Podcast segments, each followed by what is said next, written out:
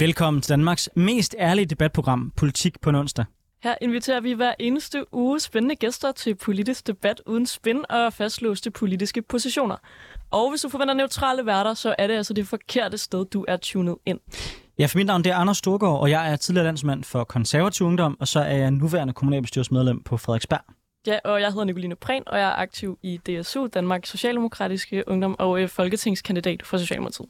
Den næste time der kommer vi til at vinde ugens vigtigste politiske historier, som altid med skarpe gæster. Og i dag der skal vi blandt andet vende kunstig intelligens og den nye chatrobot ChatGPT.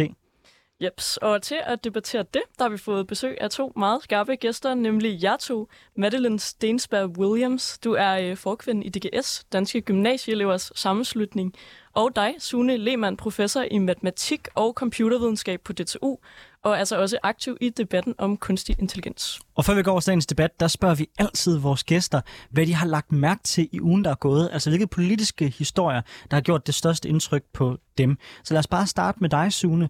Når du sådan kigger ud over det danske medielandskab, eller internationalt for den sags skyld, hvad, hvilken nyhed har så særligt fanget din opmærksomhed? Det eneste, jeg tænker på for tiden, det er de her chatbots. Så det, der ligesom slår mig, det er, hvor lidt, at der bliver talt om det på det politiske niveau. Fordi jeg tror, det er vigtigt, at vi træffer nogle beslutninger, også som samfund, ikke kun om chatbots i undervisning, men meget mere generelt. Så det bruger jeg ret meget tid at tænke på. Det er også en af grundene til, at jeg, jeg dukkede op her i dag, fordi jeg plejer, plejer faktisk ikke at tage med til særlig meget, men jeg synes, det er vigtigt, at vi får gang i den her debat. Fedt, vi er i hvert fald meget glade for, at du øh, gider være her. Men måske kan vi også høre lidt om, sådan, hvad er det, du øh, laver ude på DTU? Altså er det primært øh, noget med kunstig intelligens at gøre? Faktisk, mit job er mest det her med at ligesom sige, i den her moderne verden, der efterlader vi os masser af spor, når vi er i verden. Så vores mobiltelefoner, de ved, hvor vi er, de ved, hvem vi ringer til, de ved, hvem vi venner med på de sociale netværk. Når vi bruger vores bankkort, så ved man, hvad man køber, osv. osv. Og alle de her digitale spor, det er ligesom, mm. giver mulighed for nye måder at forstå mennesker og for menneskers adfærd. Så det, det min forskning handler om, det er at sige, hvad kan vi lære? Kan vi lave en slags socialvidenskab, der trækker ikke bare på spørgeskemaer, men som trækker på alle de her spor, som vi efterlader os i verden. Øh, og, og, og, og det, der så sker jo, det er, at verden ændrer sig, fordi at vi også interagerer med teknologien. Så noget af det, jeg har været interesseret i i de senere år, er også for eksempel det her med vores adfærd på de sociale netværk, og hvad gør det ved os og ved vores hjerner, at vi hele tiden er online osv. Så, videre, så, videre. så det er ligesom de her problemfelter, og det er også det, der har ledt mig over i retning af at sige sådan, wow, de her chatbots, øh, Altså, så, så det er en teknologi, jeg bruger i mit arbejde, så sorry. så jeg bruger den her teknologi, men jeg er ikke en af dem, der aktivt udvikler det. Det er ikke mig, mm. der sidder og siger, hey, lad os putte nogle flere neuroner i det her netværk, eller lad os ændre træningssættet på den her måde. Mit, det handler mere om at forstå mennesker. Jeg bruger faktisk også uh, ChatGPT i mit, i mit eget arbejde, hvor jeg, hvor jeg prøver at bruge den lidt efter, efterhånden som en assistent. Jeg så kan stille politiske spørgsmål, eller komme med nogle forslag til, hvordan gør et læserbrev bedre, eller så videre, så videre. Så øh, jeg tror, det er noget, der kommer til at fylde ret meget i, i debatten, også i de kommende år. Men på et større plan, du taler også om meget den data, der bliver indsamlet. Øhm, du taler også meget om de muligheder, der er i det, men der er jo også nogle skyggesider af det. Har du godt råd til os, der er måske lidt mere i den politiske verden? Hvordan skal vi gribe de her spørgsmål an? Fordi på en eller anden måde har man jo lyst til, at, til at sige, at det her det virker til at være en del af fremtiden. Vi kommer ikke udenom det, øh, så vi skal jo få det bedste ud af det. Men på den anden side tænker man også, uh, så meget data, der indsamles på så mange mennesker. Hvis det falder i de, i de forkerte hænder, så har vi godt nok også et problem demokratisk som samfund. Hvad tænker du? Helt klart. Min holdning er, at vi er nødt til at tage magten over de her teknologier som samfund det nytter simpelthen ikke noget, at det er store amerikanske firmaer, øh, som sidder i Silicon Valley og har alle de her data om os. Fordi de her data, de har ligesom muligheden for at give os en eller anden vej ind til en eller anden fantastisk, utopisk øh, fremtid. Men lige nu, så er det slet ikke der, de leder os hen. De leder os hen et sted, hvor vi i stigende grad bliver manipuleret. De leder mod stigende ulighed. De øh, leder, du ved, alle mulige steder hen, hvor at menneskers velfærd ikke er i højsædet. Så min mening, det er, at både i forhold til de her chatbots, men også mere generelt, at vi på en eller anden måde er nødt til at lovgive meget mere i forbindelse med, hvem er det, der har ret til at arbejde med de her data? Hvem er det, der har lov til at trække på dem? Hvem er det? Er, altså, vi, vi kan se, at der er mange negative konsekvenser af at alle vores politiske interaktioner, de foregår på sociale netværk, og hvordan kan vi skabe en verden, hvor der er meget mere kontrol, og hvor vi som borgere kan udnytte det her kæmpe potentiale, der er, i stedet for at blive udnyttet. Det er i hvert fald virkelig spændende, og det kommer vi til at øh, dykke meget mere ned i senere. Jeg tænker, at vi også lige skal nå at høre dig, Madeline. Du er forkvinden for Danske Gymnasieelevers Sammenslutning, og det er faktisk en organisation, som jeg også selv har været aktiv i, da jeg øh, gik i gymnasiet, så jeg er også meget glad for at øh, have dig med. Hvad, øh, hvad fylder for, for dig og, og for jer i, i din organisation? Altså lige nu, så en af de ting, der fylder enormt meget, det er regeringskrav om at hæve adgangskravet til gymnasiet. Det er noget, der fylder rigtig, rigtig meget for os, fordi det er noget, der kommer til at påvirke rigtig, rigtig mange af vores øh, elever. Øhm, som mange nok ved, så blev elevfordelingen jo tilbagerullet her øh, sidste år, hvilket også betød, at nogle af de problemer, vi har ude på vores gymnasier med de polariserede gymnasier, øh, ikke bliver løst længere. Så derfor øh, er vi meget æret over det her forslag, fordi det kommer til at øge til en polarisering, og egentlig også gøre gymnasiet for dem, der har høje karakterer, øh, og erhvervsuddannelser for dem, der har lavere karakterer. Det synes vi er bare en virkelig, virkelig ærgerlig tendens, så det er noget, vi kæmper meget imod øh, i vores organisation, men også i alle de andre elevorganisationer lige nu. Så hvordan synes øh, du eller I i DGS, at optaget til gymnasiet skal fungere? Altså skal det være frit optag for alle?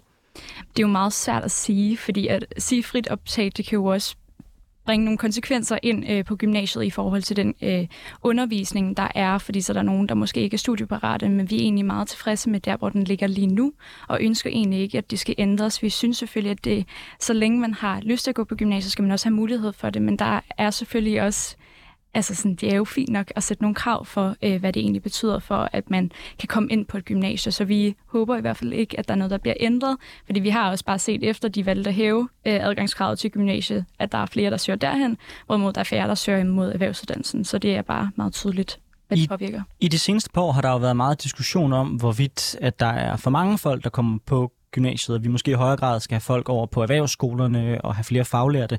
Hvor stiller jeg hen i den diskussion som DGS? For jeg tænker, det må også være lidt en ambivalent debat at være i, hvor der på en eller anden måde bliver talt rigtig, rigtig meget om en selv, og mm. måske ikke altid bliver så meget plads til, at man som gymnasieelever kan udtale sig om det. Helt Hvad tænker I? Altså, det er jo ret ærgerligt, synes vi, øh, at folk har den her holdning, fordi vores opfattelse er slet ikke, at der sidder de her tusindvis af elever bag os i klassen, og ikke har lyst til at være der. Den oplevelse, vi har af de elever, som har det svært på gymnasiet, er dem, som ikke fagligt trives, og det har mm. meget ofte noget at gøre med den undervisning, der er, øh, men også ofte det sociale liv, der er. Så for os at se, er det meget vigtigt, at unge får lov til at vælge den ungdomsuddannelse, de vil have, og så at vores gymnasier bliver bedre til at række ud i flere forskellige retninger, så det ikke bare peger mod universitetet, men vi også bliver bedre til at pege hen mod professionshøjskolerne og erhvervsuddannelserne. Er det, er det hele historien? Altså, jeg, jeg spørger, fordi der kan selvfølgelig være sket ting, siden jeg gik i øh, gymnasiet. Det er jo så trods alt 10 år siden. Øh, men i hvert fald, da jeg gik der, der synes jeg da godt, man kunne mærke, at der sad en del i øh, ens klasse, der havde valgt det, fordi de havde fået at vide, at det var ligesom den vej, man skulle. Det var den eneste vej, man kunne gå og måske at den årsag ikke også er fagligt interesseret i det, der foregik, fordi det mere virkede som en pligt, mere end det egentlig var en reel interesse og en lyst, de havde. Mm. Er det stadigvæk sådan? Altså det er det selvfølgelig nogle steder, det kan man jo aldrig undgå. Der er jo altid nogle forældre, der vil have nogle forventninger, men det bedste, vi kan gøre ud på gymnasierne, det er at være bedre til at pege i andre retninger, at vi i biologi også har en sygepleje, så det også giver mening for de elever ligesom at komme hen på en professionshøjskole, og det samme med psykologi, at man har pædagogik, fordi så peger vi også i lidt flere retninger, men vores generelle oplevelse er også bare, og det kan vi også bare se ud fra statistikkerne, gymnasiet er den uddannelsestype, som har den største løfteevne. Vi får de højeste karakterer af alle uddannelsestyper. Det betyder også bare, at altså, der er flere, der øh, kommer igennem gymnasiet, og der er også flere, der klarer sig rigtig, rigtig godt i gymnasiet. Og det er jo også noget, der er værd at huske. Øh, 20 procent af dem, som tager en erhvervsuddannelse, har også en gymnasiel øh, baggrund, øh, og de tjener markant mere og klarer sig markant bedre ud på jobbet også. Så der er jo også en helt reel tankegang der for at se, jamen skal vi kigge på gymnasiet som et sted, hvor man også kan pege andre mennesker i, i andre retninger af. Fordi at for os at se, så er alle uddannelser lige vigtige, og det vigtigste er jo, at vi har nogle unge elever, som trives på den uddannelse, de tager. Og hvis det så betyder, at de tager tre år mere på en uddannelse, så må det jo være sådan, det er. Øh, fordi det vigtigste er jo også, at eleverne trives, fordi ellers vil de også slæbe baglæns eller slæbe lidt på det faglige. I hvert fald virkelig spændende, også i forhold til, hvordan man får flere øh, unge til at vælge en erhvervsuddannelse. Hvor jeg tænker, at det vil også handle om at gøre dem mere attraktive, altså gøre det federe mm. at tage en erhvervsuddannelse. For eksempel også sådan noget som, tror jeg, festerne, mm. øhm, alt det sociale, øhm, som slipper altså bagefter, hvor det bare er gymnasierne, der har været rigtig gode til at, at indrette det til ja, de unge sociale liv. Så hvis man ligesom står med valget og, og er i tvivl, så forstår jeg godt, at man vælger gymnasiet primært på grund af det, det Mm. sociale. Og det er jo også vores oplevelse med mange af de elever, vi har, som ligesom er kommet fra erhvervsuddannelser til en gymnasial uddannelse, at de har valgt det på grund af øh, det sociale. Og det er jo en meget ærgerlig ting, at der ikke er så stort socialt liv eller sådan elevdemokrati på erhvervsuddannelserne. Mm. Mm. Men det er jo et sted, hvor man meget nemt kan gå ind og ændre på noget. Sune, du er jo øh, professor på DTU. Der tales rigtig meget om, at man gerne vil have flere folk til at søge den matematiske, den tekniske, den naturfaglige øh, vej. Øhm, er gymnasierne gode nok til at skabe en interesse øh, for eleverne i de her områder? Og har du nogle gode idéer til, hvordan vi kan gøre det bedre? Altså, så det er jo svært for mig at præcis vide, hvordan gymnasierne klarer det, fordi at jeg ser ikke alle eleverne. Jeg ser kun dem, der kommer ud til mig, og de er sy- super gode og super motiverede og helt fantastiske. Så man kan sige, at de elever, som jeg får, er jo dem, der ligesom elsker... Øh, altså, selvfølgelig er der også nogen, der ligesom er sådan, åh, oh, men altså, mine forældre er ingeniører, eller hvad det nu er, ikke? Altså, det, det er ikke sådan, at alle, der er på DTU, men generelt set er jeg stadigvæk imponeret og, over og glad for vores, vores studerende på DTU. Så derfor så er det svært at sige, men altså, altså du ved... Øh, altså jeg tror ligesom, at det, det, det, som jeg, det, som jeg ser, det, der gør det enormt svært at sige, hvad kan gymnasierne gøre bedre, det er det der med, at alle elever er helt vildt forskellige. Og når, altså sådan, at, at øh, man kan sige, at min luksus for eksempel er, at jeg vejleder phd studerende og så siger folk, hvordan, hvordan var, er du, kan du vejlede phd studerende på en god måde? Og så må jeg sige, det, det kan jeg ikke bare beskrive som at sige, nu skal I høre her programmet, som vi kører igennem. Øh, fordi at de er alle sammen helt vildt forskellige, og, nogle, og de har forskellige ting, der motiverer dem, og de har forskellige øh, altså, grunde til at være der. Nogle vil gerne ud og starte en virksomhed, nogle vil gerne øh, du ved, lave, blive nogle vilde forskere, og der er så mange forskellige grunde til det. Og det tror jeg, det er den store udfordring, også for gymnasierne at sige, lige pludselig så står vi bare over for en meget, meget bred gruppe mennesker, der har alle mulige forskellige grunde til også at være i gymnasierne. De er jo ikke... Nogen, de kommer supernørder som mig, der siger sådan, bare, jeg skal bare have noget mere, øh, du ved, øh, kompleksitet, og jeg vil gerne udsættes for de dybeste og tungeste romaner, jeg kan finde, og jeg vil gerne lære den sværeste matematik og alle de der ting. Og andre, de er sådan noget, jeg vidste sgu ikke, hvad jeg skulle lave, øh, og jeg er lidt forvirret over det hele. Og der var rigtig mange af mine venner, der tog gymnasiet, øh, og lærerne, de står jo over for nogle klasser, hvor alle de elever er i den. Så, så det, det kan jeg simpelthen ikke gøre mig klog på i det her meget ærlige debatprogram. Selvom vi gerne ville, så vil jeg sige, at det er svært. Det er godt, det ikke er mig, der skal gøre for det. Øh, stå for det. I hvert fald øh, virkelig spændende, og det er jo nærmest en hel øh, debat i sig selv, man kunne tage en anden dag. Inden vi går videre, så vil jeg også lige nå selv at komme øh, på banen med noget politik, jeg har lagt mærke til. Mm. Øhm, fordi jeg, øh, jeg ved ikke, hvis nu man er fastlytter, så har man måske bemærket, at jeg øh, ikke har været der de sidste par onsdag. Jeg har haft Sarah Gryshoff og Lea Fritberg som nogle meget øh, dygtige vikarer. Øhm, fordi jeg har været i Filippinerne for at besøge DSU's ungdomsparti, øh, søsterparti, øhm, som er altså det socialdemokratiske øh, ungdomsparti i øh, Filippinerne. Og det var øh, virkelig spændende, udover at Filippinerne er et enormt smukt land, så det er også noget af et vildt øh, politisk landskab, som jeg faktisk ikke rigtig vidste noget om, inden jeg var der. Øhm, og det synes jeg er ret interessant. Jeg tror, der er rigtig mange turister i det land, som ikke aner noget som helst. At for eksempel ham, der er præsident lige nu, Bongbong Marcos, han er, øh, han er søn af den tidligere diktator, Øhm, og hende, der er vicepræsident lige nu, hun er øh, datter af en tidligere øh, præsident Duterte, som øh, slog en hel masse mennesker øh, ihjel. Øhm, så nu har de simpelthen indført sådan nogle regler om, at man for eksempel ikke må stille op øh, til parlamentet, hvis man har en forældre, der sidder der. Og det er ret interessant for mig, som har en, en far, der også er i, i politik, synes jeg. Øhm, og, og Socialdemokratiet er for eksempel i, i opposition. Øh, de har kun et medlem i øh, parlamentet. Øh, men noget, jeg synes var rigtig interessant, det var, at de faktisk vælger unge. Øh, det er et sted, hvor de er ret progressive og ret meget for, foran. De har sådan, øh, simpelthen sådan et selvstændigt del af øh, parlamentet, hvor der kun sidder øh, 18 til øh, 30-årige, øh, som de har valgt til til oktober, tror jeg. Øhm, og så, så vælger man unge, der sidder der, som repræsenterer de andre unge. Så er det også kun dem, der er i den, den unge aldersgruppe, der så kan stemme til det. Og det synes jeg jo øh, er ret øh, interessant, det her med sådan unges repræsentation i, i demokratiet. Og det tænker jeg i hvert fald, jeg lige vil høre dig, Madeline, mm. som jo repræsenterer en hel øh, masse unge gymnasieelever. Hvad du tænker om, tror du, det kunne være en idé ligesom på den måde at give de unge en sådan helt selvstændig sådan del af, af for eksempel Folketinget at sidde i? Altså, det lyder jo mega fedt. Øhm, og det er jo også noget, det vi kæmper meget for i DGS. Vi ønsker jo, at unge skal have indflydelse på deres hverdag, og igennem politik er jo en af de nemmeste øh, måder, man ligesom kan gøre det på. Men jeg tror der også, der er nogle problematikker med, at man kun kan stemme på den aldersgruppe, man selv er i. Altså, mm. det er jo heller ikke så demokratisk, vil jeg helt mene. Men jeg synes, at vi skal være bedre til i vores land, og det synes jeg egentlig også, vi har været under det her folketingsvalg, og der er flere unge, der ligesom stiller op og faktisk også bliver valgt ind i Folketinget. Altså, den yngste, der sidder der lige nu, er 21. Mm. Det er jo mega, mega sejt. Øh, også bare, at du også selv har stillet op til Folketingsvalget, Nicoline. Det er jo også virkelig, virkelig fedt, og det er jo noget af det, vi skal være bedre til at ligesom inspirere ungdommen til at gøre, så de også kan altså være en del af at være de beslutningstager, der sidder på borgen. Jeg synes, det er enormt spændende det her med at få unge bedre repræsenteret i politik. Jeg tror, min største frygt ved den der løsning, det er, at man på en eller anden måde får formaliseret sådan børnebord, ja. øh, hvor at man placerer øh, de, de unge. Øh, og så vil jeg også sige, lige så meget som jeg synes, det er godt, at der kommer nogle flere unge perspektiver ind, lige så meget vil jeg også sige, jeg er en rimelig stor tilhænger af det repræsentative demokrati, forstået på den måde, at det er holdninger, der repræsenterer mig, ikke nødvendigvis folks køn eller person. Jeg har mange gange stemt på ældre og kvinder. Det er altså ikke fordi, at jeg tænkte, at de sådan en til en var det samme biologiske som mig, men det var fordi deres holdninger var tættere på der, hvor jeg er. Det er jo i sidste ende forhåbentlig det, som demokratiet handler om, nemlig at holdninger brydes, så vi kan blive klogere. Øh, folks øh, køn og alder, det har de jo af åbenlyse årsager svært ved at gøre noget ved. Mm. Jeg er altså helt enig, men jeg tror, der også er en selvstændig pointe i at have forskellige mennesker mm. i vores for eksempel mm. folketing. At vi både har nogen, der er unge, og nogen, der er meget gamle, og vi både har, har mænd og, og kvinder, mm. øhm, og folk med for eksempel også forskellige etniske oprindelse, tror jeg. Øhm, jeg synes i hvert fald noget spændende kunne være, for eksempel har vi sådan nogle ungebyråd i nogle kommuner, mm. som man kunne måske overveje en, en styrkelse af. men øhm, nu kan det også være, at vi skal til at gå videre til øh, dagens debat, som jeg i hvert fald har glædet mig rigtig meget til.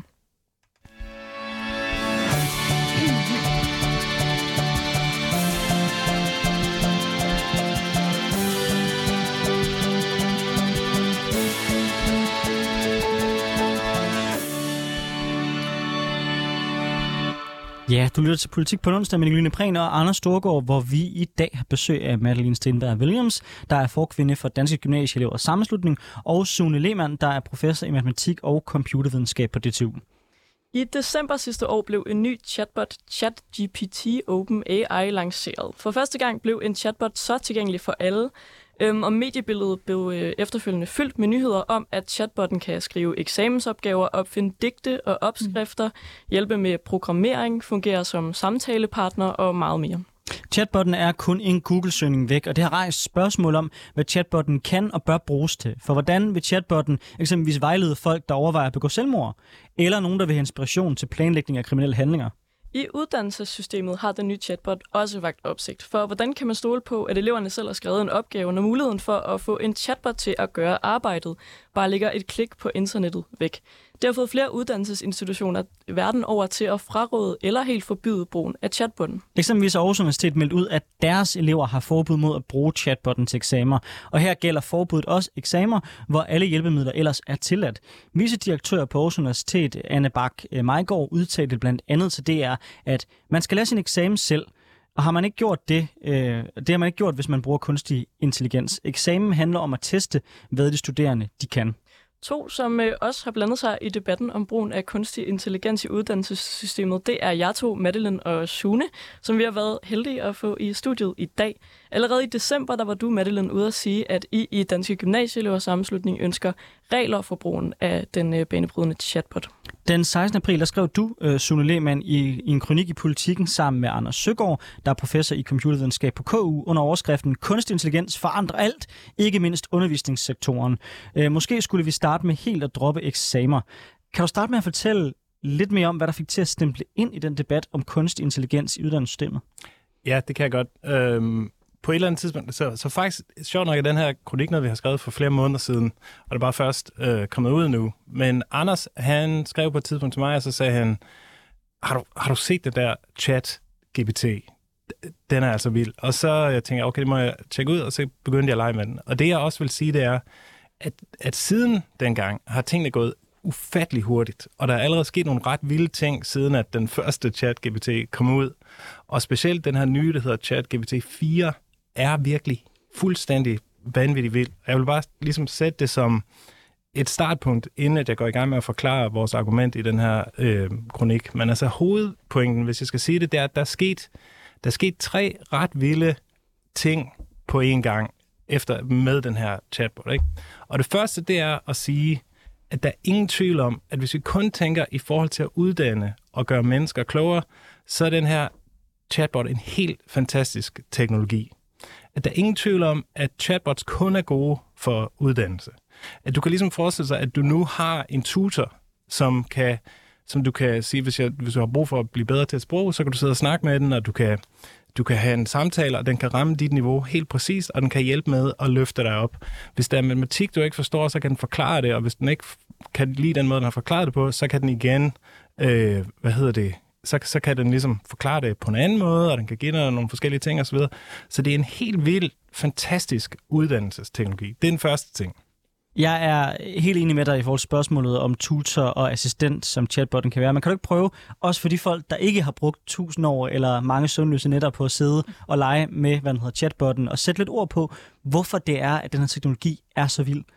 Men altså, helt fundamentalt, så er det bare fordi, at alt det, som mennesker kan gøre, i hvert fald inden for sådan en slags, øh, hvad skal vi kalde det, hvad er det nu? Der er et godt ord for det her, øh, vidensarbejder alle, alt det, som vidensarbejder gør, det kan den også gøre bedre, og også kreativ. Så jeg tror fundamentalt set, at den her maskine den kommer til at erstatte jobsene for alle advokater, alle arkitekter, øh, masser af grafiske kunstnere. Altså, jeg kan næsten ikke forestille mig nogen industrier, der ikke bliver fundamentalt påvirket det her på en ret vild måde. Og det kommer til at gå hurtigere, end vi regner med. Giver det, er det, sætter det lidt uh, Ja, det lyder i hvert fald... Uh, men men må, jeg, må, jeg, må jeg godt bare lige, fordi de tre ting, de hører lidt sammen i forhold til det argument, vi laver. Så det første argument, det er altså det her med, at vi har ligesom et nyt, helt fantastisk redskab til undervisning. Og det er kun godt for at gøre folk klogere.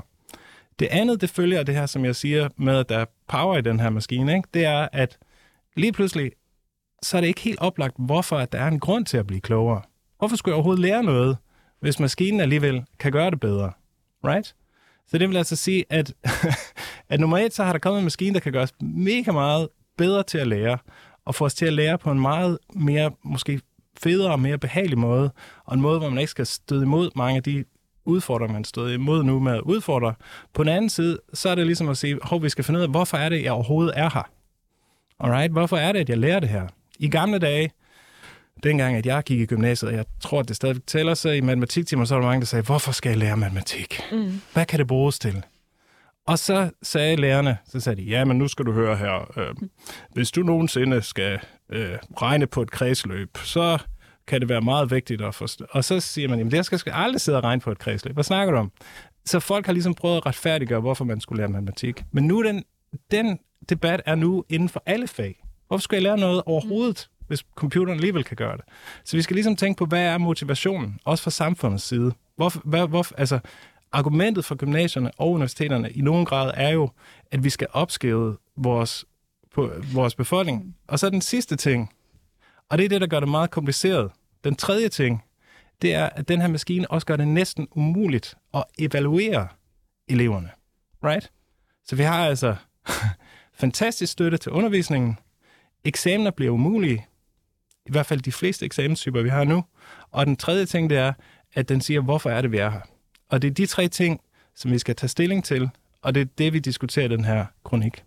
Det er i hvert fald ret vildt. Jeg kan også mærke selv, som øh, jeg er studerende på Københavns Universitet, øhm, og har for eksempel lige nu en opgave i makroøkonomi. Jeg tror, jeg skal aflevere i morgen. Mm. Øhm, jeg kan da godt mærke, at når jeg så er bagud med den, så er det den overvejelse, at man lige skal gå ind og få noget hjælp, eller om det vil være at snyde. Hvor, øh, hvor ligger I på den, Madeline, i øh, Danske Gymnasieelevers sammenslutning? Altså, det er jo også som du selv læste op for det citat, jeg kom med, altså vi har siden december efterlyst nogle altså, klare retningslinjer i forhold til, hvordan man bruger det, fordi vi oplever desværre, at skolerne de kommer med nogle helt forskellige øh, forslag til, hvad man gør. Øh, jeg har hørt fra nogle af vores elever, at der er nogle skoler, som direkte opfordrer eleverne til at bruge det til deres SAP-skrivning, som ligesom er en stor opgave, som man skriver i 3.G, som tæller øh, lige så meget som et af de største fag. Og så er der nogle af skolerne, som totalt forbyder det. Så det skaber jo også en ret stor ulighed i forhold til niveau ud på skolerne, og derfor synes vi også, det er enormt vigtigt, at der kommer nogle ret klare retningslinjer øh, meget snart. Øh, men jeg tror også, en af de ting, som folk meget ofte glemmer, øh, jeg synes også, gymnasiet, sådan hele eksamensform, bliver lidt glemt i hele den her debat, er, på gymnasiet, så har man ikke internetadgang til ens eksamener, så man kan simpelthen ikke snyde på den måde mm. endnu. Vi ved ikke, hvad det er, at øh, ChatGTP kan lige om lidt, om den så kan køre uden internet, men som det er lige nu, så kan man ikke bruge den til en eksamen. Men er det her ikke en forkert måde overhovedet at stille den her debat op på? Altså, fordi når, man, når du siger, at man måske ikke har behov for at lære noget, fordi at chatbotten kan give en svarene, svarer det ikke lidt til, at man siger, jeg har ikke brug for at læse nogle bøger, øh, fordi jeg kan google mig til det meste? Altså, vil det ikke altid være sådan med ny teknologi, at det giver os nogle muligheder for at lære på en anden måde og blive udfordret på en anden måde? Så vi skal lave nye eksamener, og vi skal måske i virkeligheden lave nogle andre ting, men at det chatbotten gør, det er i virkeligheden bare at flytte nogle opgaver, vi plejede at lave, over til den, og så er der nogle andre opgaver, vi skal lave, hvor vi kan nå endnu længere, fordi vi får de her nye muligheder. Så øh, hvis jeg må være sådan lidt direkte, er det ikke bare øh, jeres undervisere på gymnasiet, der er for dogne til at lave deres eksamensmetoder om, som de har kørt non-stop med, siden jeg gik der, og måske i virkeligheden bør overveje, om ikke de skal lave dem på en ny og en kreativ måde, nu hvor der er en ny teknologi, som giver nye muligheder? Altså det er der jo rigtig mange gymnasielærer, gymnasieelever og skoler, der egentlig gerne vil. Det handler bare om mangel på ressourcer. Vi har simpelthen ikke nok penge til at ændre på et helt eksamenssystem. Det koster kassen, og vi har virkelig, virkelig få penge. Men jeg tror også bare sådan helt generelt set, så er det virkelig, virkelig vigtigt i hele den her debat, at man også begynder at sætte jeg var faktisk til en debat i sidste uge øh, omkring det her, øh, hvor der var en britisk professor, der sagde, at øh, med AI, så har vi en robot, der nu er god til alt det, som man skal være god til i skolen. Men vi glemmer lidt at værdsætte de menneskelige enheder.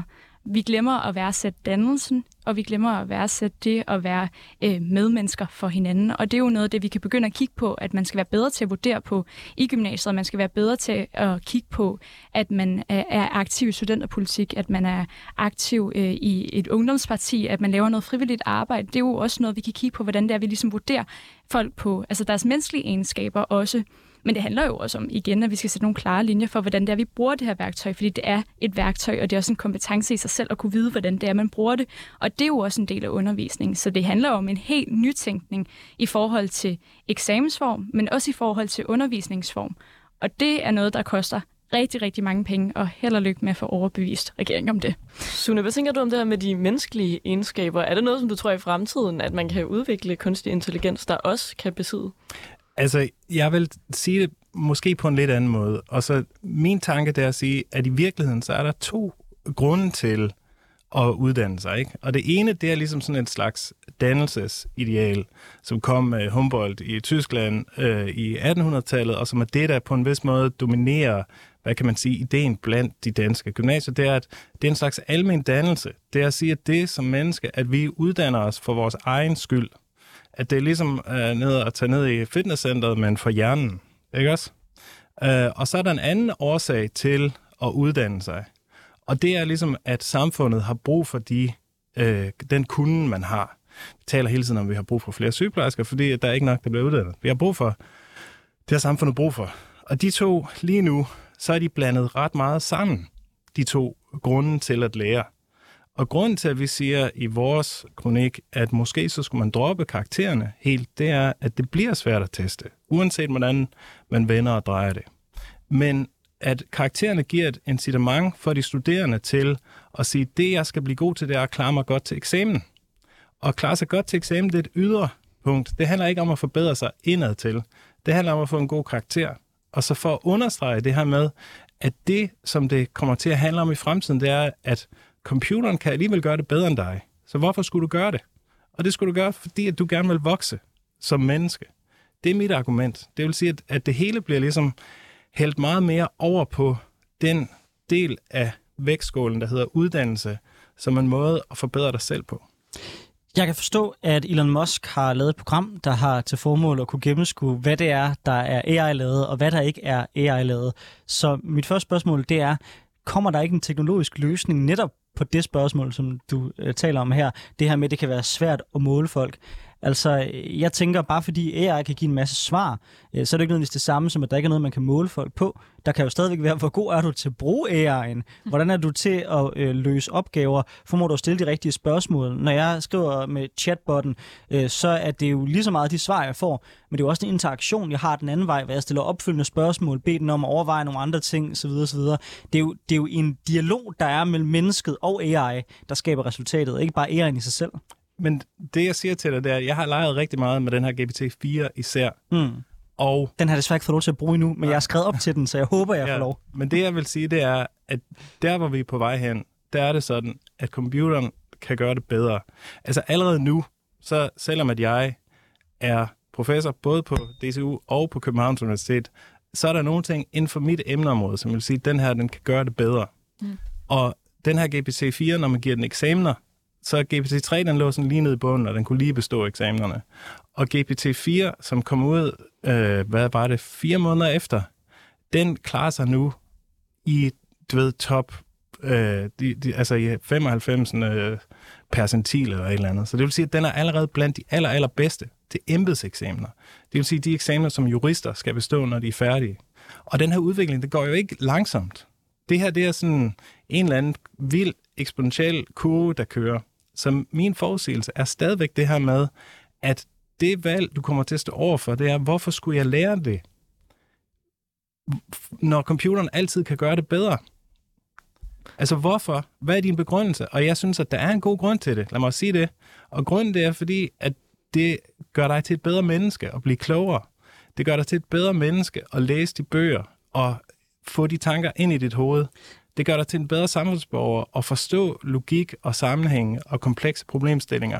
Men computeren kan stadig gøre det bedre. Så du er i en verden, hvor du skal til at gentænke, hvad vil det sige at være menneske, og hvad vil det, hvorfor skal man lære noget? Ja, for man kan sige, at det kan vel være svært måske at, at bilde et, et barn ind, der, der mm. går i skole øh, hver dag, at øh, det er vigtigt, fordi man skal være en god samfundsborger, tænker jeg.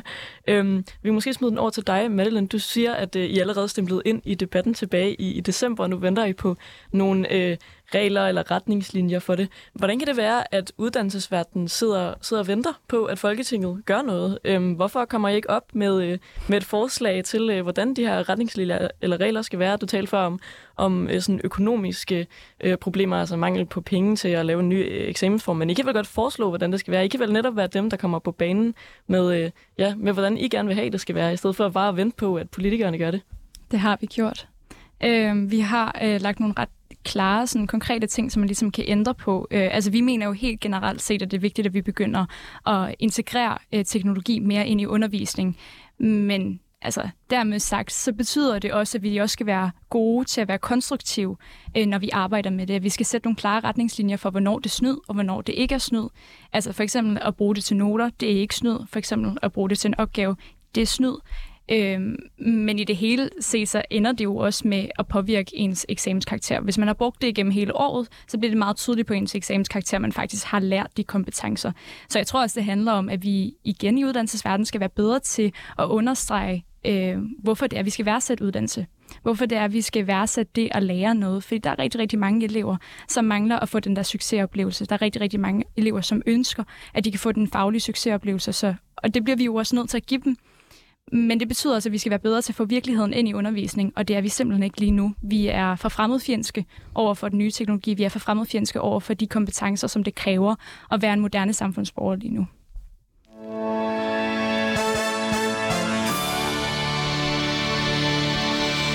Du lytter til Politik på en onsdag med Anders Storgård og Nicoline Prehn, hvor vi i dag har besøg af Madeline Stenberg Williams, forkvinde for Danske Gymnasieelever Sammenslutning, og Sune Lehmann, professor i matematik og computervidenskab på DTU. Og vi er godt i gang med en debat om brugen af kunstig intelligens i uddannelsessystemet. Ja, for skal brugen af kunstig intelligens helt forbydes i vores uddannelsessystem, eller skal vi lære eleverne at tage det bedre i brug? Eller findes der måske en mellemvej mellem de to? Madeline fra øh, Danske Gymnasieelever Sammenslutning, hvad siger du til Sunes forslag om at droppe eksamener? Jeg synes fandme, det er svært. Øhm, altså i DGS så mener vi helt generelt set, at der er for mange øh, terminsprøver, der er for mange eksamener lige nu, som det er, og det presser eleverne, og det giver heller ikke eleverne en ordentlig form for feedback, fordi for os så handler det om, at man skal blive bedre øh, i de fag, man får, og det bliver man ikke nødvendigvis at få en karakter, det bliver man af at få feedback.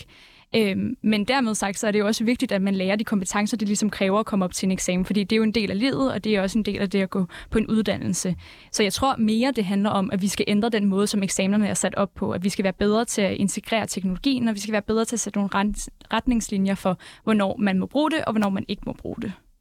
Det er meget enig i. Sune, jeg prøve at skyde den over til dig. Altså, du argumenterede i virkeligheden før netten, øh, næsten for sådan et sådan græsk idealdemokrati, hvor vi øh, danner os og bliver dannede mennesker, men måske arbejdsmæssigt, så er det ikke længere os, der skal gøre det. Det er AI, der kan løse mange af de opgaver. Der er vel to sider af den, af den argumentation. Den ene, det er, at øh, AI er noget helt nyt. Det kommer til at forandre alt. Nu skal vi ikke længere arbejde. Nu skal vi mere bare være dannede mennesker. Men der er vel også den modsatte argumentation, hvor man kan sige, hver gang vi har fået ny teknologi, så har vi mennesker fundet noget andet, øh, som vi så skulle bruge teknologien til. Altså, øh, vi skal ikke længere alle sammen arbejde i marken. Nu er vi rådet over til første industrielle job. Nu er det så service jobs, og who knows, hvad det sidste bliver. Hvad får dig til at tro, at det her er så afgørende forskelligt fra alle de andre teknologiske udviklinger, vi har været igennem historisk set? Ja, det er et rigtig godt spørgsmål. Så lad mig starte med et eksempel, og så prøve at forklare det mere generelt. Så jeg så et tweet fra en tidligere, der sagde, jeg er øh, grafisk designer, og jeg bygger 3D-modeller. Og indtil nu, så har jeg elsket mit job, og nu hader jeg det. Og det, der er sket, der er forandret, det er, at i gamle dage, så byggede jeg komplicerede, smukke kunstværker, 3D-modeller, som jeg lavede, og så gav jeg den til min chef, og så klappede han i sine små hænder, og så gik det godt for alle. Men det, der sker nu, det er, at det går alt for langsomt, når jeg gør det. Så det, jeg gør nu, det er, at jeg taster en prompt ind i det, der hedder Midjourney, som er sådan et øh, grafikprogram, der trækker på nogle af de samme teknologier. Så laver den det billede, som jeg tidligere selv ville have lavet. Og så mit job, det er nu at putte det ind i Photoshop, og så lige lave de sidste tweaks, og så give det til min chef. Og det er det kedeligste job, jeg har lavet i verden. Men jeg er nødt til at gøre det, fordi at jeg kan være 4-5 gange så produktiv, når vi gør det på den her måde. Så det, der sker, det er ligesom, at den kreative del af det menneskelige arbejde bliver taget ud, fordi at computeren kan gøre det lige så godt. Og det, der er sket med alle de tidligere teknologier, det er, at der ligesom hele tiden har været et lille rum. Okay, nu laver jeg nogle bevægelser med mine mm. hænder. Men der har været et lille rum ovenover, hvad computerne og teknologierne har gjort, hvor det abstrakte og det menneskelige stadigvæk har været fyldt ind. Så vi har fået word processing eller et eller andet øh, i den, og så har vi ikke længere brug for nogen, der typesetter, men så er der brug for flere til at skrive. Og hele tiden har der ligesom været den her plads til det, som kun mennesket kunne gøre. Okay? Men det, der er sket nu, der er det vilde, det er, at øh, den plads, den er forsvundet. Der er ikke længere noget, som er unikt, som kun mennesket kan gøre. Selvfølgelig gælder det ikke inden for alting, lad mig sige det, men inden for rigtig, rigtig mange områder, der er det lige pludselig blevet sådan, at der ikke er mere plads til det, der er unikt menneskeligt. Og det er det, der er den store forandring, som vi skal tage stilling til. Men mange af de her ting er jo også sub- subjektivt. Altså, hvad er det, vi synes er skønt? Hvad er det, vi synes er flot? Hvad er det, vi synes er kreativt? Jeg arbejder med politik. Der er en høj grad af spørgsmål om holdninger også. Der kan AI måske hjælpe mig med at fortælle mig, hvilke nogle politiske spørgsmål, jeg skal sætte i søen, hvad det er for nogle ting, jeg måske skal gøre for at opnå de mål. Men den kan vel ikke svare mig på, det tænker jeg i hvert fald bliver svært, hvad det er for nogle mål, jeg gerne vil opnå. Det er jo netop noget, som er spørgsmål om, hvad vi vil som mennesker. Så øh, er det ikke fordi, at vi i virkeligheden ser meget på den verden, der er i fremtiden, ud fra den verden, vi har i dag, og at når vi kigger ind i fremtiden, så er det måske nogle helt andre spørgsmål, vi prøver at løse, som AI måske ikke kan. Helt sikkert. Og, og det er ikke fordi, at jeg ligesom siger, jeg ved, altså det jeg siger, det er, verden kommer til at forandre sig ret fundamentalt i de næste relativt få år. Og jeg tror, vi er heldige, at vi bor i Danmark, hvor vi ligesom passer på folk, og, og ikke lever i USA, hvor man bare siger sådan, men der er ikke brug for dit job længere, så når du fyrer, så må du selv øh, finde ud af det. Ikke? Kommer det, der hedder strukturel arbejdsløshed for, arbejdsløshed for alle vidensarbejdere. Ikke? Men, men, øh, men, men det, der, det, det eneste, jeg siger, det er, at rigtig mange af de job, der findes i dag, de, de har ligesom de er i, i sigtekronet, den her maskine. Og så kan man sige, hvor mange er det, der har sådan et job som dig, hvor det handler om at sætte en retning og finde ud af, hvor samfundet skal hen. Og hvor mange er det af os i det danske samfund, der har nogle job, der kan blive erstattet. Og hvis du ligesom tæller det op, så kan du se, at der er rigtig mange nye job, du skal finde på. Og, og fordi at det her gap, der ligesom er det særligt menneskelige, det er forsvundet, så tror jeg bare, det bliver sværere at finde på de jobs. Og jeg tror, det er værd, at vi har en samtale, som vi har nu, hvor vi ligesom diskuterer, hvor, hvad er det, hvordan skal vi håndtere det her? Vi er nødt til ligesom at starte den diskussion nu, fordi hvis vi venter, så, øh, så kommer vi virkelig til at blive overrasket, og så kommer vi virkelig til at skulle igennem en eller anden smertefuld overgang. Ja, for det var også der, tænker jeg netop, at uddannelsessystemet kommer ind mm. i billedet. Fordi du siger, Madeleine, at øh, eksamener på gymnasiet lige nu er helt uden internet. Det er, jo også, altså, det er jo så en eksamen, der ikke afspejler, hvordan det er at være på en arbejdsplads, hvor man godt kan lave en Google-søgning for eksempel. Øhm, ser du helst, at man altså omformer gymnasiet, så det ligesom omfavner øh, hele det her, altså både kunstig intelligens og også bare i det hele taget internettet i højere grad, øhm, eller at man, at man fortsætter på, på den her måde, hvor, hvor man i stedet udelukker det? Ja og nej. Øhm, altså i DGS så mener vi jo, det er virkelig, virkelig vigtigt, at vi får noget mere virkelighedsnær undervisning. Hver eneste gang, vi snakker med vores elever, så er det altid det, vi hører igen og igen. Vores uddannelser har udviklet, eller lad os sige, mængden af folk, som kommer ind på vores uddannelser, har udviklet sig enormt meget her de sidste mange år, hvor det nu svarer til 75 procent af en årgang kommer ind på gymnasiet. Mm. Og vi har simpelthen ikke fulgt med tiden den undervisning, vi har, den peger for meget i en retning.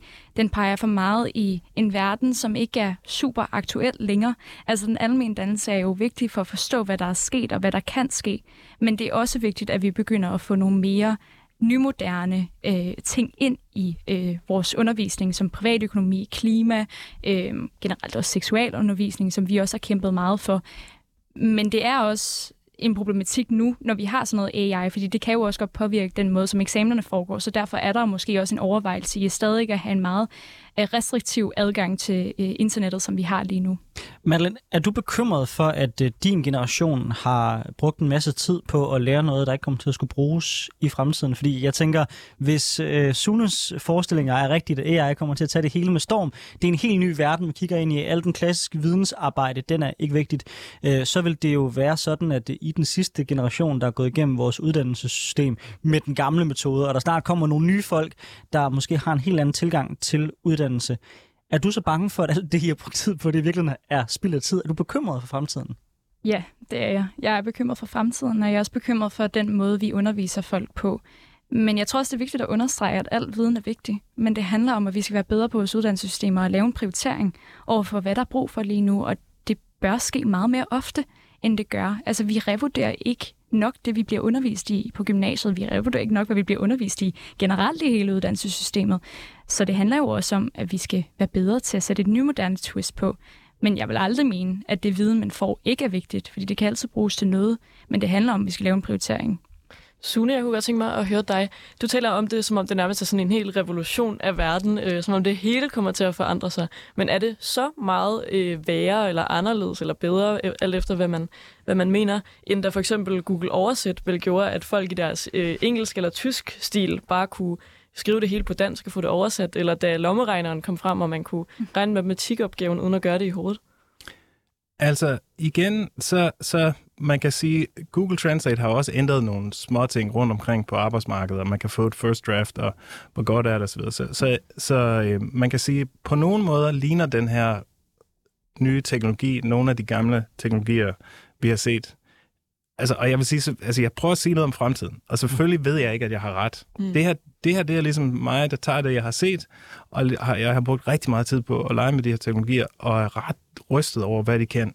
Så det her det er ligesom mig, der prøver at råbe vagt i gevær og sige, det her det er en diskussion, der er vigtig at tage, og jeg sætter det en lille smule på spidsen her, for ligesom også at øh, ryste lidt op i jer og finde ud af, hvad tænker I og så videre. Mm. Øh, så, så jeg håber, jeg håber, at måske er det ligesom øh, Google Translate, men, men altså min bedste vurdering, det er, at det her det er på et helt andet niveau og på et helt andet plan, og I kan se, at vi ligesom hurtigt ryger ud i sådan nogle filosofiske spørgsmål, der vil sige, hvorfor gør vi det, vi gør, hvad vil det sige at være menneske og så videre, øh, når vi skal hen. Ikke? Så, så, så, så det er det niveau, jeg gerne vil have debatten hen på, på en vis måde.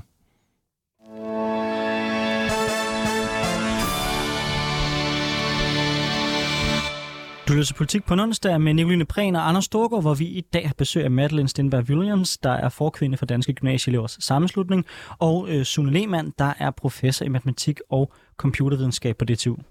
Nu øh, har vi været omkring brugen af kunstig intelligens i uddannelsessystemet, men hvad når vi kigger uden for uddannelsessystemet og ser på for eksempel øh, gymnasieeleverne, som er dem, du repræsenterer, Madeleine, deres øh, fritid? Er I mest bekymret eller begejstret for den nye AI-teknologi, hvis vi ser bort fra uddannelsessystemet? Det tænker jeg faktisk at starte med dig, øh, Sune. Øh, fordi altså, når man har de her diskussioner, så kan man jo ikke lade være med at tænke, okay, det kan enten være mega nice, vi kommer til at leve et fedt liv, der kommer til at være rigelig velstand, og øh, vi kommer til at leve i et utopia. Det kan også være et, et, et dystopia eller dystopia, hvor øh, vi kommer til at se en situation, hvor at man har så meget magt, øh, på nogle meget få hænder, fordi at AI's kan gøre alt. Når robotter kan lave robotter, hvorfor er der så brug for, for mennesker? Og bliver vi så i virkeligheden øh, os, der er den store majoritet ligegyldige for samfundet? Hvad tænker du? Okay, skal, vi, skal jeg bare fortsætte med at sige uh, langt ude uh, ting ja. her? Nej, altså, uh, jo, men fordi, jeg synes ikke, det handler om at se om at sige langt ude ting. Det handler om, at det her er jo spændende, det kommer til at påvirke os ja. alle sammen. Det samme at sige, du skal ikke sige noget, du ikke mener. Du skal sige nej, nej, nej. præcis, hvad du, men, hvad, men, du men det her, det er det, jeg mener. Det, det er det andet også. Altså, det er, er oprigtigt urolig over det ting. En ting, man kan tænke på, det er, hvad kommer der til? Vi bruger rigtig meget tid på de sociale medier. Ikke? Mm. Vi bruger rigtig meget tid på, at øh, noget af det, jeg tænkt rigtig meget over, det er, jeg har to øh, fantastiske børn, og når de kommer og snakker med mig, så nogle gange, så havde jeg stadigvæk mere lyst til lige at tjekke, øh, hvad hedder det, mit øh, Twitter-feed eller et eller andet, fordi selvom at de er fantastiske, så kan de også være lidt kedelige. Og det, øh, det kan de. Altså, børn, de har lidt, deres storytelling, deres storytelling øh, øh, egenskaber, de er lidt... Øh... Du er godt klar over, at det er på bånd, ikke? Jo, jeg ved det godt. De ved, jeg elsker dem. øhm, men, men altså, på en vis, altså, man kan sige, øhm, hvorfor er det, man gør sådan noget? Jeg er sikker på, at I også har taget jer i at være i en eller anden fantastisk situation, og så alligevel hoppet, hoppet ud af den, og, vær, og for at være et andet sted, af den ene eller den anden grund. Og, og det, jeg tror, det er, at no, nogle af de her teknologier, de fjerner ligesom den friktion, der er i menneskelige vekselvirkninger. Ikke? Så det vil sige, at i skal sidde og høre på mig. I har alle sammen lyst til at sige noget øh, her i studiet. Alle de andre er endnu værre for jer. Undskyld. Men øh, hvad hedder det? Så, så, så menneskelige interaktioner kræver rigtig meget energi. På de sociale netværk, der fjerner vi friktion. Forestil jer nu, at I får en ny chatbot-ven, som ligesom kender jer 100%, og som ved alle jeres sover og glæder, og som modsat jeres øh, kærester, øh, hvad hedder det, måske ikke har deres eget, og skulle tænke på, at man kun fokuserer på jer. Forestil jer, hvor fed den person er at snakke med, og hvor lidt friktion der vil være i de interaktioner. Prøv at forestille jer, at hvor meget tid vi bruger på at sidde og glo på Netflix nu. Øh, mange mennesker bruger et par timer hver aften. Prøv at forestille jer, at den underholdning kan komme, hvor I kommer til at være hovedpersonen. Hvor at det hele kommer til at handle om jer, og hvor at den her de her oplevelser, som man har gennem andre skuespillere, de nu bliver skabt rundt omkring jer, hvor, hvor tillokkende det kan være at hoppe ind i den verden. Så jeg tror, der kommer til at være rigtig mange forhold mellem os og nogle sygt fede chatbots. Og det gør, nummer et, at vi forsvinder fra verden, vi forsvinder fra de andre mennesker, vi bliver endnu mere isoleret og polariseret, og det kommer måske også til at betyde, at vi meget lettere kan manipuleres. Fordi at dem, der skaber den verden, de kan også nudge os på alle mulige måder til det kan jeg bare sige, at når der opfindes AI-genereret øh, virtual reality-univers, der er Ringes Herre, så kommer I aldrig til at se mig igen. øh, når det så er sagt, Madeline, så samme spørgsmål til dig. Ender det her med at være et utopia eller et dystopia? Hvad, hvad tænker du? Hvor, hvor er vi på vej hen? Altså, jeg synes virkelig, det er svært at sige. Øh, nu arbejder jeg jo ikke med det øh, lige så meget, som Sune nu gør. Øh, men jeg føler, at det kan gå begge veje. Altså, hvis vi bliver ved med at ignorere det, så ser jeg, at det kommer til at påvirke rigtig negativt på vores samfund. Men hvis vi begynder at integrere det, så ser jeg faktisk, at vi kan bruge det til vores fordel. Øhm, og der tror jeg ligesom, at den største forskel, og det er også derfor, at det er så vigtigt, at vi har den her debat, og at det også bliver taget op på politisk niveau, fordi vi har en kæmpe påvirkning i forhold til, hvilket udfald der kommer ved de her teknologier. Så bare for at understrege, det er virkelig vigtigt at integrere dem. Ja, for jeg tror, at noget af det, jeg i hvert fald kan være bekymret for, selvfølgelig så tænker jeg sådan på længere sigt, alt det Sune siger, det lyder, det lyder sådan helt crazy, så, som i, at man nærmest ikke kan forestille sig det, synes jeg, øhm, med at sådan mennesker bliver erstattet nærmest med, øh, med chatbots. Men altså sådan lige nu og her, tror jeg, at noget af det, jeg kan være bekymret for, det her med for eksempel, om der er nogen, der overvejer at øh, lave selvskade eller selvmord, øh, begå en kriminel øh, handling, mm. begå terror, øh, nogle af de her ting, som, som så måske kan blive vejledt i en forkert retning. Sune, er det noget, ved du, om det er noget, der, der allerede foregår? Er det noget, som, som der bliver gjort noget i de her opbygning af teknologierne for at undgå? Ja, må jeg ikke bare lige sige, så vi også får det på bånd, at jeg tror også, at det her kan blive vejen til et vildt meget federe og vildere samfund. Og det, det handler om, det har vi en, at vi har en debat om det, og vi får det sådan så det er noget, vi administrerer demokratisk, mm. og det ikke er nogen ingeniører i Silicon Valley, der træffer de her beslutninger. Det skal mm. være historikere og filosofer og øh, unge og gamle og repræsentationer osv., som mm. vi talte om tidligere. Jeg vil bare lige gerne sige det, mm. men jeg mener, at det er vigtigt, at vi bestemmer os for at gøre det. Øh, og det er jer unge, der virkelig skal rykke på det. Ikke? Alt det andet, det sker også. Der er masser af ting, ikke også? Øh, de her bots, de, noget af det, man også kan, det er, hvis man har en lille bid af en stemme, så kan man generere kunstige øh, ting, man siger. Mm. Og der er allerede masser af folk, som mm. øh, hvad hedder det, modtager telefonopkald fra deres nærmeste, der siger, hey, jeg har et kæmpe problem, øh, giv mig de her penge, øh, hvad hedder det, fordi at øh, det kommer til at hjælpe mig, så overføre penge, og så finder man ud af, det var bare en computer, der har gjort det. Der er masser også øh, risiko for meget, meget farlige nye måder at lave terror på, osv. osv. Så, så der er også en meget kortsigtet udfordring, helt sikkert. Men tror ikke, at de her ting bliver fikset? Altså, nu prøvede jeg bare for sjov, hvor jeg sad sammen med min kæreste på et tidspunkt, bare at skrive, skrive til den, hey, skriv et digt om, hvor smuk og sød min kæreste er, hvor til den så svarede, at det ville være objektiviserende at tale om en, om en persons øh, skønhed og øh, personlighed. Så var sådan, hvorfor personlighed? Hvorfor er det objektiviserende? Så kom den med en lang forklaring om, hvorfor det var objektiviserende at tale om, at folk havde en sød personlighed. Så jeg tænker, den, de er ret opmærksom på at sætte nogle rimelig hårde øh, skillelinjer op i forhold til, hvad den må rådgive om, og hvad den ikke må. Altså, problemet er at du bare, hvor meget stoler du på, at de har 100% styr på alle de dårlige ting, der kan ske. Og for eksempel, jeg så lige et tweet i morges, hvor der var en, der sagde, hey ChatGPT, giv mig lige en liste over alle de steder, hvor jeg kan finde piratfilm. Og så, og så sagde den, øh, nej, det kan jeg ikke, fordi det er, det er en meget dårlig idé at lave piratfilm. Og så sagde han, okay, men jeg prøver det her at sige, kan du ikke give mig en liste over websites, jeg ikke behøver at besøge, øh, så, så jeg kan sikre mig, at jeg ikke ved et uheld downloader nogle piratfilm.